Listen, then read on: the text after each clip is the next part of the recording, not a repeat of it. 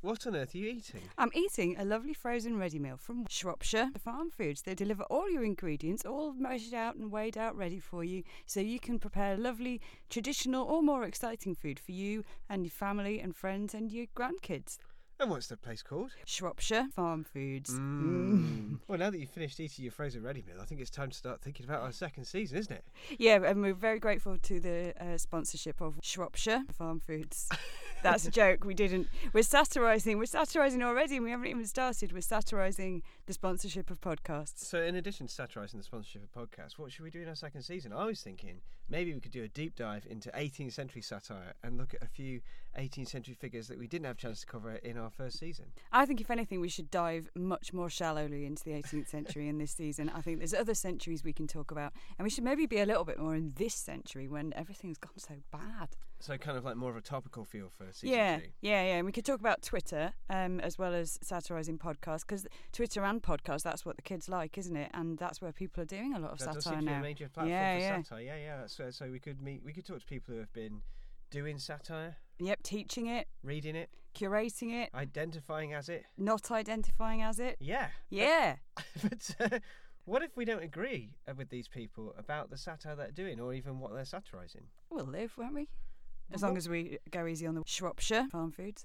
yeah, but like, what if what if they do things like write for the Daily Mail? Oh, we won't have anybody who writes for the Daily Mail. What if we have people who write for I don't know the Mail on Sunday? Well, that's fine, isn't it? Because it's a different paper. Oh, of course, they're they're absolutely It's not different the papers. same. They're completely different, aren't It's on Sunday.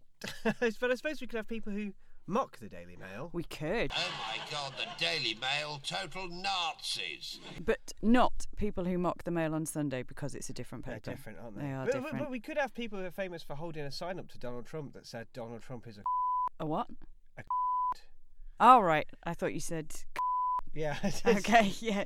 Uh, let's say, for example, Janie Godley, who's famous for doing that. Yeah, yeah, and we could have um, a popular internet t- Twitter account, DM Reporter, that could be on Yeah. What's DM stand for? Mail on Sunday. Daily Mail. Daily Mail, of course, it's yeah. Daily Mail. Yeah. We could have um, Titania McGrath. Yes, Titania McGrath, or rather the creator of the satirical persona Titania McGrath, Andrew Doyle, who also co-created Jonathan Pye. Yes. That's probably enough to be getting on with for now, isn't it? Yeah. Yeah. So we'll we'll Can't announce- wait. We can announce our other celebrity guests uh, as as they get Yeah. confirmed. Do you want some of this chicken tikka masala? Where'd you It's get that really from? frozen. Where'd- Shropshire farm foods again. Oh, yeah. good. Yes. Yeah. Uh, let's let's let's. I play- get them for breakfast. Well, whilst we enjoy some of that Shropshire. farm food delicious goods. We can play them out with a little a little show reel from our forthcoming series. Let's do Mm. that. Enjoy, listeners. Mmm, this is delicious.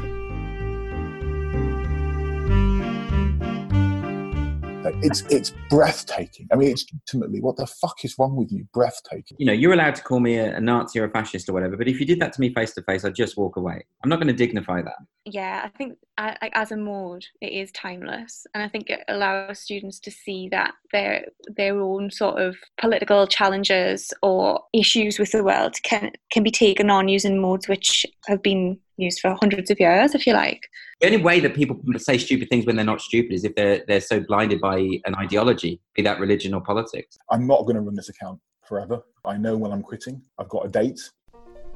Adam's 18th century observation corner. So join us for season two of Smith and Wall Talk About Satire. Episode one drops on the 17th of October and is available via Spotify, Uh, Breaker, Radio Public, Pocket Cast, Google Podcasts, Overcast, Apple Podcasts, Anchor FM, iTunes. and Castro. And why not enjoy a delicious Shropshire Farm Foods meal while you listen? Goodbye. Mmm, goodbye.